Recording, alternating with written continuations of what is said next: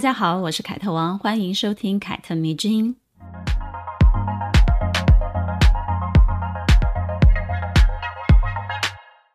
时间过得好快哦，一下子就来到巨蟹座的月份了。感觉上我好像才刚刚说过双子座代表林徽因的故事哦，结果呢，现在竟然是巨蟹座了。那也就表示二零二一年也过去半年多了耶。岁月真的是不等人的。但在我们过去说过的那么多的女性人物当中呢，我没有一次感受到时间在她们身上产出了遗憾哦。每次说他们的人生故事，也总是从年轻到老，然后细细的说明，生老病死都是非常正常的事情。但唯一让我们与平凡的人生做出区隔的，永远都是我在这辈子做了些什么事。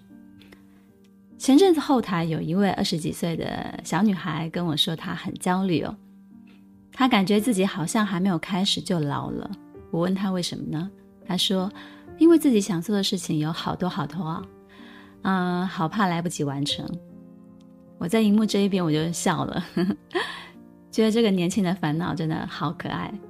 想做的事情好多好多，怕来不及完成。诶，这个不是七老八十的老人才会有的感慨吗？于是呢，我就鼓励他，从你最想做的事情开始吧。只要你付出行动了，你一定可以完成你的清单里面绝大多数的事情。哪怕失败了，这个经验也能帮助你重塑自我。我们今天要说的女主角 Vera Wang，她就是一个典型的从失败的经验中汲取能量，然后最后终于成功的一个案例。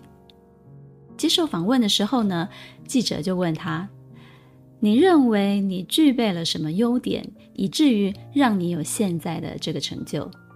然后 Vera Wang 就说。我认为我能够重塑自我，生活中给了我很多次失败的经验，但接受失败了之后呢，我很快的就能够转身投入下一个目标当中。如果这个目标还不成功，那我就会继续往下一个目标前进。重塑其实是一种创造力，你不能只是在社会中做一位追随者，应该去打破一些规则，然后呢，找到自己的独特性。这也是我一直在做的事情。听完了这段访问，我就非常的有感触。因为很久以前呢，当我知道 Verawan 的星座的时候，其实蛮意外的，因为他是巨蟹座的。巨蟹座给我的感觉没有那么的干脆利落，很多时候他们是拿得起放不下的一个代表，是不见棺材不掉泪的那种类型哦，性格上。可是，当你了解 Vera Wang 过去到现在的故事之后呢，你会很惊讶的发现，诶，他一旦有了目标，就会死磕那个目标，直到这个目标击垮他。这种执着力其实是很吓人的。然后呢，我才恍然大悟，诶，这种执着不就是拿得起放不下吗？一定要到穷途末路了，他才会愿意止损啊，就是不见棺材不掉泪啊。这种能力，如果在情感上，也许会吃一点亏，因为他们就会搞得自己遍体鳞伤嘛。但是巨蟹座一旦把这样的能力用在工作上，哦，对工作认真起来，其实是非常可怕的，就像打不死的小强一样，让你感觉到满满的生命力、旺盛的创造力。谈到重塑自我的过程呢，我们之前也说过了，戴安娜王妃，她也是巨蟹座的女子，也是很典型的代表。也很符合穷途末路了才会止损的这个特质，比如他那一段著名的皇室婚姻。如果你有兴趣的话，可以找之前的节目来听听看。当他对婚姻失望，然后遍体鳞伤，重新想要来过的时候呢，他就建立起了新的目标，再一次认真的投入了。投入了之后呢，他几乎整个人就重生了。这就是重塑自我的过程与结果。失败的经验让他们对自己越来越了解，某种程度上可以说是用置于死地而后生这种狠劲来逼自己成长的。Vera Wang 出生在一九四九年的六月二十七号，然后他的出生地是纽约的曼哈顿。听到这个出生地，你应该就会知道哦，他的家世一定是非富即贵，没有错哦。Vera Wang 的父亲叫做王成清，毕业于燕京大学，在一九三零年代中呢，也入读了清华大学。后来呢，就成为了赴美的留学生，在麻省理工学院毕业。之后呢，就紧接着在纽约做生意了。成为了小有名气的汽车商人，同时呢，还是一家化工厂的董事长。母亲叫做吴亦芳，她的家世呢，则更为显赫。吴亦芳的父亲呢，曾是东北的首富，民国那个时代的军阀，所以呢，Vera Wang 的母亲不仅是富二代的千金小姐，还是一个官二代的后代。嗯，长大之后呢，她。曾经是联合国的翻译员，而 Vera Wang 他们一家人呢，定居纽约曼哈顿上东区，是中国最早的一批移民的华裔家庭。Vera Wang 的童年和青年时代，透过一些戏剧，我们应该是可以想象的。哪怕我们出身很平凡，但是你细看多了，也差不多就可以想象那种名媛的生活。他从小就学习，呃，象征高贵的那种芭蕾舞，然后同时呢，还学习了十一年的花样滑冰，这些都是非常奢侈的兴趣培养哦，需要大量的金钱来赞助。加上 Vera Wang 的母亲是一名时尚的狂热分子，经常呢就带着还非常小的 Vera Wang 飞往欧洲去看秀，可能也。不是只有看秀啦，就是作为一名买家，然后去看秀，顺便就购物喽。嗯，后来呢，Vera Wang 回忆起这段故事，他就说了：“我的母亲是一个难以置信的时尚疯子，因为她，我也就跟着时尚一起长大了。因此呢，你纵观 Vera Wang 整个童年和青少年的时期，几乎就是在芭蕾舞和滑冰训练当中，以及跟着妈妈到处看秀的这个过程当中度过的。”是不是很羡慕？是不是觉得很幸福呢？也许你是羡慕他家里有钱吧，因为呢，在 Vera Wang 的成长过程当中呢，其实他曾经一度花了很多的时间是在做滑冰的训练了，那是非常苦的一件事情哦。除了上学读书，他每天课后还要花八个小时来练习花样滑冰。八岁那一年呢，Vera Wang 迷上了花样滑冰啊，之后我们就简称花滑好了，嗯。为了练好花滑呢，他每天放学必须训练自己八个小时。这样的日子呢，整整持续了几年，你知道吗？整整持续了十一年。当然呢，这样的苦训也没有白花。这期间呢，Brown 曾经多次获得全美青少年花滑的冠军，登上过《体育画报》的封面啊。由于他在花滑的世界优异的成绩。所以呢，其实还是算是小有名气的，而且那个时候呢，Vera Wang 最大的梦想就是参加花滑的奥运，参加冬奥，然后站在奥运会的冠军的领奖台上。但是在最后，却在1968年的冬季奥运会时落选于美国的国家队。这次的落选，直接等于宣布他自此与奥运无缘了。因为我们都知道，运动选手其实他是有生命周期的。他们最辉煌的时候，可能就是最年轻的那几年，十几岁到二十几岁这几年。尤其是做重点运动项目培育的这些选手们，他们的生命周期其实是非常短的。所以呢，因为落选，Vera Wang 也不得不放弃自己热爱的花滑了。哪怕在青少年时期呢，他曾经付出所有的努力去争取这个机会。这也是他人生遭遇的第一次真正意义上的挫败，但是呢，作为一名运动选手，想必过去十一年当中呢，他也是一次一次的从跌倒中爬起来的，一次一次的反复练习，调整自己，然后完成动作。你还记得我们前面所说的那个，呃，重塑自我的那个过程吗？我常常在想，也许 Vera Wang 的成长过程当中哦。成为一名花滑选手的训练，其实已经让他有了肌肉的记忆了啊，就是内建了哈。从今往后，他都将带着这一股运动的精神啊，运动选手才有的一个强大的韧性跟毅力，来为人生的道路披荆斩棘。放弃了喜欢的滑冰，Vera Wang 从大学休学了，一个人搬到了巴黎去攻读时尚艺术史。这是他人生第一次主动的去了解时尚，以前都是跟着妈妈去看秀嘛，其实都只是非常被动性的玩票而已。但一直对他期望很高的父亲，起初就非常的不赞成他选择这个科系。在父亲较为传统的一个观念里面，念时尚就等于做裁缝。生意人眼中，哦，裁缝是一个非常没有前途的工作。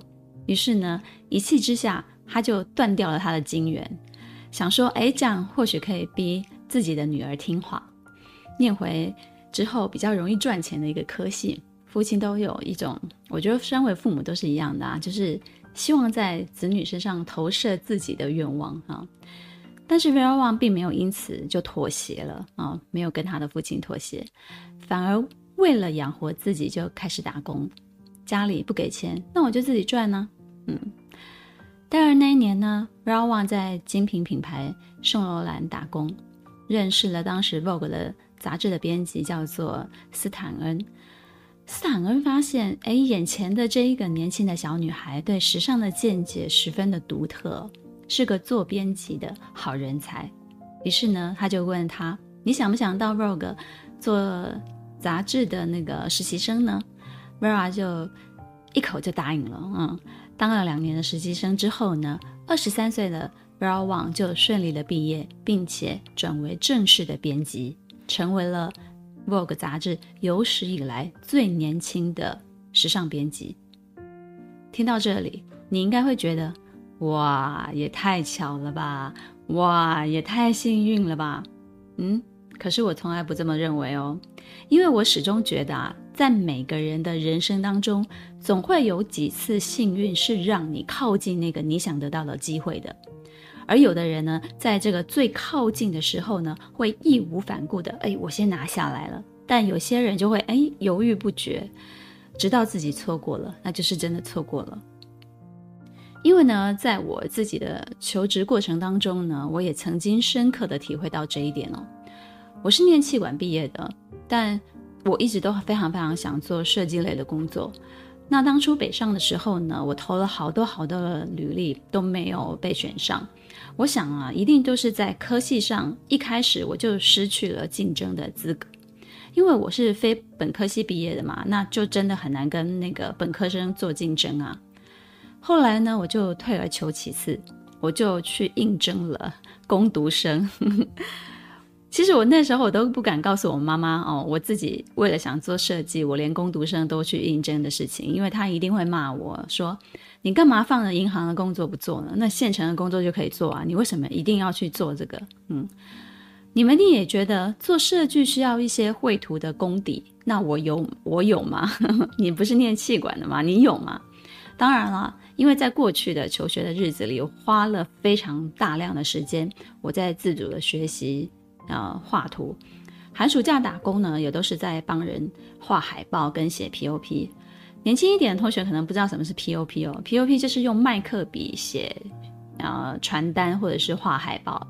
而这项技能呢，一直都是我学生时代打工赚钱的一个基础的配备之一。我那时候去应征百货公司写 POP 的工读生，现场就要直接写传单哦，写海报给主考官看。主考官就会看你字写的好不好，然后去考虑要不要用你。这种面试其实是你没有办法作弊的啊、你有多少功力啊？给你一张纸写一写，大概就知道了。然后我很快的就按照他们给的题目写好了，然后看时针，时间还有剩，我就顺手画了几张插图。那天应试的考官是美术组的组长，他看了我的笔试之后呢，就临场要我画几张设计图啊，问我会不会。我就依照他给的主题，然后画了圣诞的一个装置。他看了稿子，他觉得嗯嗯也没说什么，只说如果有应征上，那你过几天就会接到电话通知。那个时候其实手机还没有很普及，依然是那种家用电话的年代啊。那我我很老了，请不要介意。于是呢，我就在租屋的地方等了好几天的电话。那几天哦。我都不敢出去买早餐，我就买了一些吐司放在家里，然后想说我一定要等到这些电话，因为生怕错过电话。所以我就只能这样子苦苦的等待。后来呢，我终于等到了人事部打来通知，他告诉我，我被选上了正式的员工。原本只是想去应征工读生，没想到成为了正式员工，这就是我紧紧抓住机会的一个结果。Vera Wang 在接受访问的时候曾经说过：“你必须热爱你现在所做的事情，这样你才能够做好它。”这是一个非常寻常的一个道理。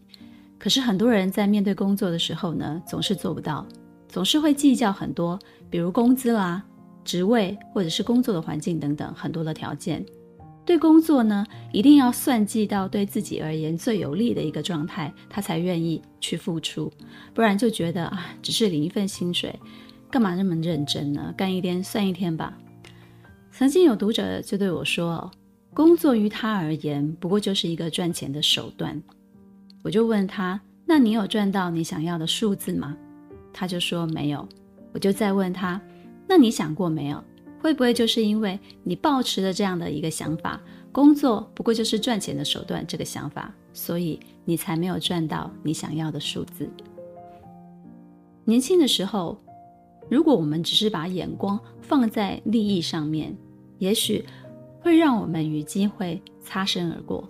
就像如果我当初看不起工读生的工作，嫌他赚得太少而不愿意去应征的话，那么我也没有机会接触到主考官，让他进一步的了解我的实力。热爱两个字听起来 其实是散发着浓浓的鸡汤味，对不对？但是我却觉得，也许再也没有其他的词汇比热爱两个字来得更加贴切了。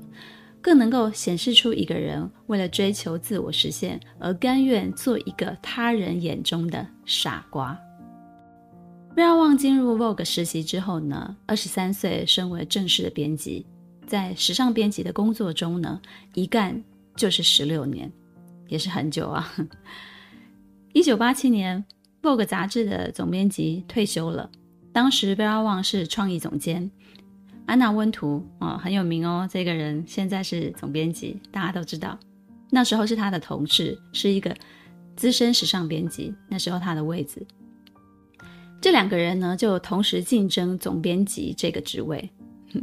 他们两个曾经是同事这件事情，我想应该很少人知道。但是他们曾经就是同事。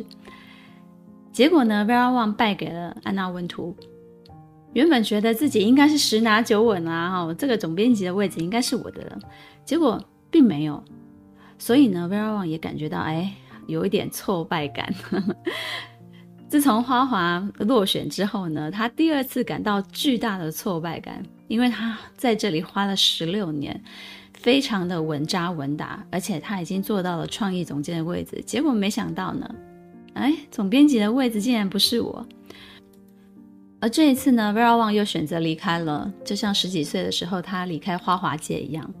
从 Vogue 辞职之后呢，他被时装品牌 Ralph Lauren 聘请为服装设计总监，但也有人说是呃担任配饰的设计师。总之呢，他开始转向下一个目标，成为一名设计师，是不是很强大？他总是很快的就进入了下一个阶段哦，然后重新开始。打掉重练，嗯，我觉得他身上就是打掉重练。每次想到他的人生故事，我最佩服的就是这一点了。他不给师自己时间去犹豫啊，哦，去那边感慨啊，或者是在那边啊顾影自怜，他就是前进。我觉得这样的一个身段，真的是非常迷人的一个身段啊，哦。转向下一个目标的时候呢，Vera Wang 也已经三十八、三十九岁了，就是他离开 Vogue 的时候已经是这个岁数了。这个年纪对很多人来讲，不要说男人，应该说女人好了啊。对女人来讲比较苛刻一点，常常是一个做什么都过晚的年纪。换工作啊，过晚；谈恋爱过晚；结婚过晚。总之一切都过晚。还记得我们前面说的吗？Vera Wang 在采访的时候说过的那一段话：你不能只是在社会中做一位追随者，应该去打破一些规则。找到自己的独特性，所以他认为没有早或晚的问题。世俗认定女人不该如何如何的那些事情，Vera Wang 都逐一的去打破它，打破，社会的一些规则。我经常觉得这不仅需要勇气哦，它其实是更需要见识。光是有勇气其实是没有什么用的，有见识，而且你敢作为，这才是人跟人之间拉出区别的一个原因。在 Ralph Lauren 工作两年之后呢，四十岁那一年呢，她就跟爱情长跑的十年的男友叫做贝克结婚了。因为找不到合适的婚纱呢，所以她就自己亲自设计了一款婚纱给自己穿。那个时候呢，他逛遍了各大的婚纱店，要么就觉得啊千篇一律，要么就觉得质感很差，或者是设计太过繁复了。最终呢，就他就挑不到一件自己满意的婚纱。最后呢，他就干脆自己花了将近一万美金，亲手设计并且制作了自己的结婚婚纱礼服。也因为是自己亲身的经历嘛，所以就让他萌生了一个念头：诶，对一个女人来说，一生中最重要的时刻就是举行婚礼的时候，那是女人梦想的开始。婚纱对一个女人来说，是从穿衣打扮这个最简单的层面来预演。关乎未来婚姻生活的一个序曲，他深深的知道自己当时迫切的想要找到合适的婚纱礼服的那种感觉，然后他的父亲就对他说了：“既然如此，你为什么不开设一间属于自己的婚纱店呢？”Vera Wang 本来就想着要自己创业开店，但是他一开始其实想开的是一间 T 恤店。想说，哎，爸爸，你不是生意人吗？要不要投资我一下呢？结果呢，他的父亲就比他更早嗅到了婚纱礼服这一块商机的一个空缺，于是就问他，呃，你你想要自己开店，对不对？但是如果你不开婚纱店，那我就不投资你。嗯，就这样子，四十岁的 Vera Wang 就在一九九零年拿着父亲资助他的四百万美元，用自己的名字创业了。在大家都觉得女人做这件事情太晚的年纪，她转行做了设计师兼生意人。如今呢，Vera Wang 这个品牌已经扩张到了很多的领域，有珠宝、香水、服装、眼镜、家居等等。二零零四年，Vera Wang 入选了美国纽约每日新闻评选的影响纽约的一百位女性。二零零五年，获得美国时装设计协会。CFDA 颁发的年度最佳女装设计奖。上台领奖的时候呢，Vera Wang 就说自己深感荣幸哦，即使到了这个年纪，依旧可以梦想成真。而那一年，她已经五十六岁了。二零零六年 Rawang 被美国新闻周刊评选为全球十五位最有权势的女性之一，并且登上了该期杂志的封面。二零一五年由福布斯评选的美国白手起家的女性当中呢，Rawang 位居第三十四名。算一算她目前所拥有的时尚帝国以及这些头衔哦，她的身价早就超过了当初她的父亲投资她的四百万美元，不知道多少倍了。初步的估计啊，他目前的身价应该是有四十亿美元之多。这个时候就有人要讲了，哎。还不是因为有个富爸爸吗？好酸哦，我觉得。其实你仔细想一想哦，并不是所有的富二代创业都是会成功的哦。有富爸爸也不代表你创业就一定会成功。有多少人其实是接手上一代的财富，或者是上一代的生意基础，并非自己真正的从零开始。真正创业成功的富二代真的是少之又少的。但是听了这一连串的风光史之后呢，你是不是觉得？当 Vera Wang 四十岁创业的时候，从此就一帆风顺了呢？如果故事是这样的话，那还有什么好说的？成立自己的品牌之后呢，Vera Wang 也只是踏出了设计师最初的一步而已。而且呢，在服装设计界，哪怕你四十岁了，只要是你是新手，那你就是新手，没有因为你年纪比较大，或者是在时尚产业好像待了比较多年，人家就对你另眼相看。其实做什么都是要靠实力的，所以他也就做什么都很卖力。这个时候呢，运动家的精神跟体力就开始发挥了哦。他成为了一名工作狂，很多事情都是亲力亲为的。但是这样就可以了吗？成为工作狂，比别人更努力就可以了吗？啊、哦，在时尚界就可以闯出名号了吗？答案也不是这样的，是不可能的。他的婚纱店依然是没有名气的哦，门可罗雀，没有人要穿他的衣服。因此，他就想呢，哎呀，怎么办呢？我总得帮自己的礼服打打广告啊，啊、哦，帮自己的名字打点广告。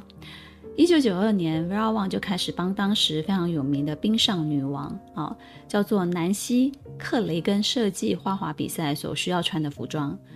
南希·克雷根穿着 Vera Wang 设计的比赛服，获得了银牌的好成绩，还因此登上了《时代》杂志的封面。这对 Vera Wang 来讲是非常有意义的，因为他不仅借由设计礼服回到了花滑界，也因此受到了肯定。哎，原来你是会设计衣服的，是会设计礼服的啊！之后呢，他也开始帮美国女子队设计冬季奥运的队服，开始陆陆续续的在时尚界打出了一点点名气了。但是呢，真正让他声名大噪的还是奥斯卡颁奖典礼的红毯。嗯，一九九八年呢，他让自己的好朋友叫做莎朗史东，我不晓得大家有没有听过这个名字，非常的有名。他主演过一部电影叫做《第六感追缉令》，他在里面非常的性感，而且当时候她穿的衣服也非常的好看。虽然是一九九二年的电影，但是里面的穿搭基本上完全不过时，非常有大女人的气场啊、建议大家可以找出来看看。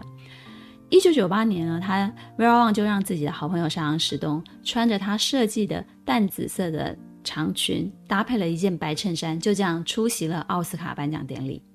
在所有的女明星都选择非常华丽的礼服为自己增添光彩的那一刻，莎朗史东跟 Vera Wang 的合作让所有的人眼前都一亮了。你在网络上依然是可以找到这个照片的，算是非常经典的奥斯卡穿搭示范。嗯，于是呢，当莎朗史东与那一袭淡紫色的礼服裙搭配白衬衫，那个那一套 look 被载入奥斯卡经典礼服穿搭的那一刻呢，担任设计师的 Vera Wang 自然也就被。所有的人给记住了，当时的同行甚至夸奖威尔旺说，他的想象力达到了这场晚会着装的最高点。好莱坞终于有一个标准的外表，那种毫不费力的时髦，正是所有人都想追求的，但又不敢尝试的。可是，一个气场强大的缪斯女神，像莎朗史东那样，却在 Vera Wang 的设计下，充分的为大家展现了这样的风情。搭上了奥斯卡这辆顺风车，Vera Wang 一下子就在名人明星中打响了名声。之后呢，在奥斯卡的颁奖典礼上，Vera Wang 的礼服从来就未曾缺席过。它变成了很多女明星的选项，而且他们认为，只要穿上 Vera Wang 的设计，一定是最不会出错的选择。礼服出名了，婚纱事业也就跟着水涨船高，高级定制婚纱的生意也随着更多的名流明星在结婚时选择穿它，而让 Vera Wang 的婚纱成为了女人梦想中婚纱的代名词。很多女孩以穿上 Vera Wang 的婚纱结婚为梦想，而这个品牌的高门槛也让人特别特别的向往。先来说说 Vera Wang 的婚纱到底有多高贵好了。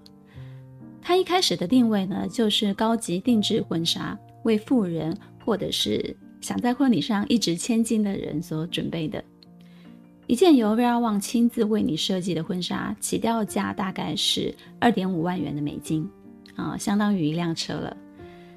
这些独树一格的婚纱通常是不会量产的，而且以优良的手工来缝制。很多人会把自己的 Vera Wang 的婚纱当做家传之宝，带女儿出嫁或者是媳妇入门的时候呢，让他们穿着拍一张照来纪念，以彰显传承的意味。Vera Wang 的婚纱的设计的重点呢，是在。去除过去婚纱中过于繁复华丽的装饰，然后以简约、时尚、现代的线条来取代，并且引用了黑色的婚纱跟彩色的婚纱，让婚纱不再一成不变。这样的设计呢，在当时的美国时尚界几乎就等同于引发一场空前的婚纱革命了。有人说，穿上婚纱是女人一生中最辉煌的时刻。我不知道你认不认同这句话啦，但确实有很多的女孩把披上婚纱的那一刻当作是人生的巅峰和结束，之后呢，也许就在也没有那么风光的时刻了。所以呢，他们会拼命的想在婚礼这个象征仪式上啊，行使自己最后的权利。这么说哈，啊、呃，我觉得有点悲观啦。还是 Vera Wang 说的比较对。他说什么？他说，婚纱对于一个女人来讲，是从穿衣打扮这个最简单的层面，预言关乎未来生活的一个序曲，既有一个仪式感，告诉自己这是步入人生另外一个开始，并非结束。那么 Vera Wang 本人的婚姻生活如何呢？情感生活如何呢？接下来我们就要聊一些很轻松的八卦了。我知道你们最喜欢听这个了。记得上一次 Vera Wang 霸占热搜，是因为一张照片哦，应该就是去年那张照片里面，我们可以看到她像少女一般纤细的体态，大家都在惊呼：不会吧，这是一个七十一岁老奶奶的样子吗？照片里面她穿着很很短的热裤，然后小背心，套着一件运动外套，戴着毛毛，然后脚踩高跟鞋，露出了她一双少女腿。大家都在网络上炸开了，因为。这个身材实在是太不科学了。当然了，这一点也是很郑重的告诉我们运动的重要。不要忘记了，他曾经是一个花滑选手。所以呢，当很多人在七老八十都已经驼背的时候呢，他还是非常的笔直，体态也非常的挺拔，而且非常的纤细，像少女一样。而且呢，也因因为一直活跃在花滑界嘛，就是一直关注，所以呢，他离婚之后呢，就跟一位小他。三十六岁，同样也是花滑选手的莱萨切克在一起了。他的上一段婚姻呢，结束于二零一二年，那一年呢，他六十三岁。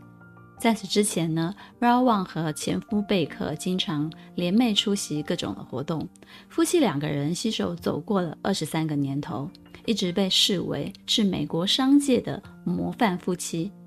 他说自己和贝克是和平分手的。而且两人虽然不再是夫妻了，却还是事业上的好伙伴。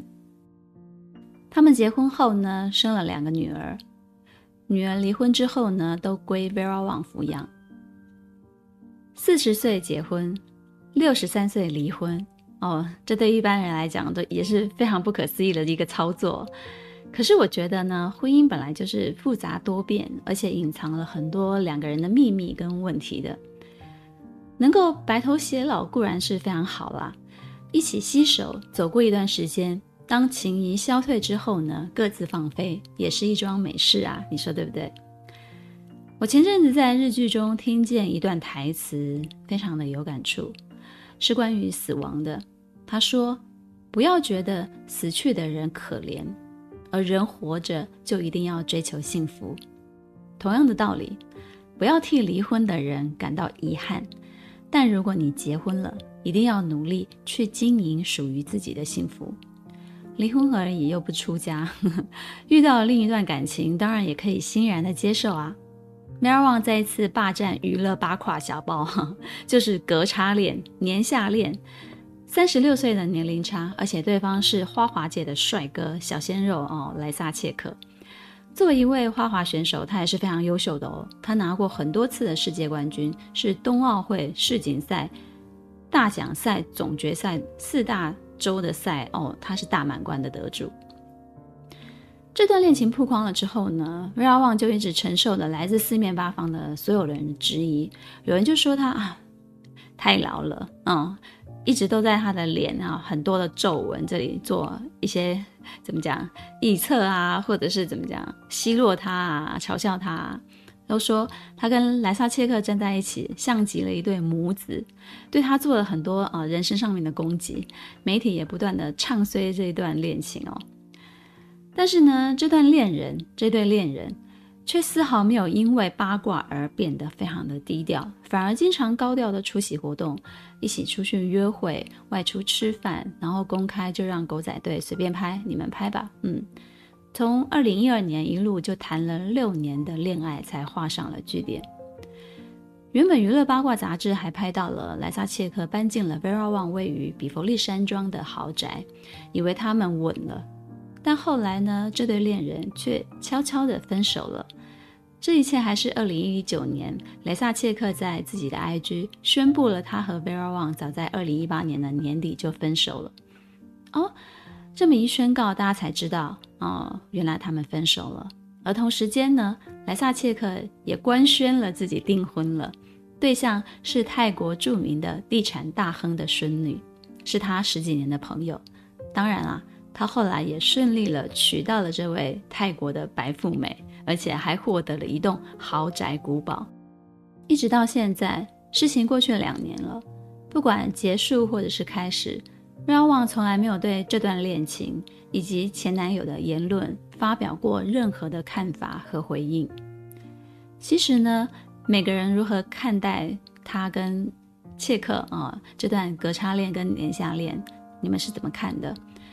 也暴露出每个人他们自己对于情感的一个态度了，我是这样觉得。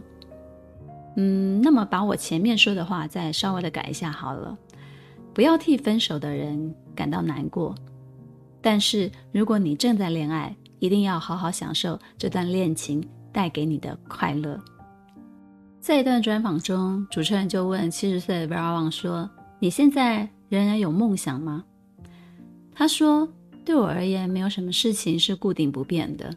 但我了解自己是那一种总会找到感兴趣的事物的人，所以呢，于我而言，我现在可能仍然想要追求的新事物是教学吧，或者是其他能够回馈给下一代的事情，尤其是时尚的部分，因为时尚对我来说呢，就是生活。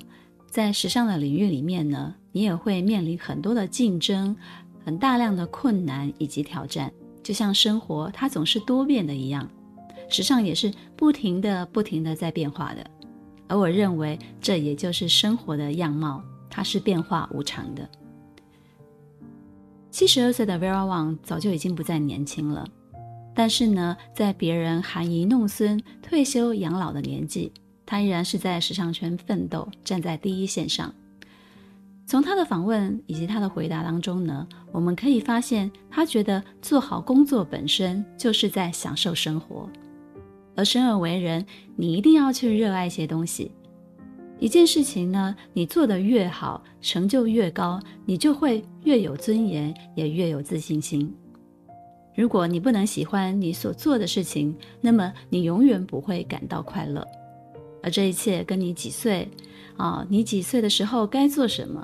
是男人还是女人，通通都没有关系。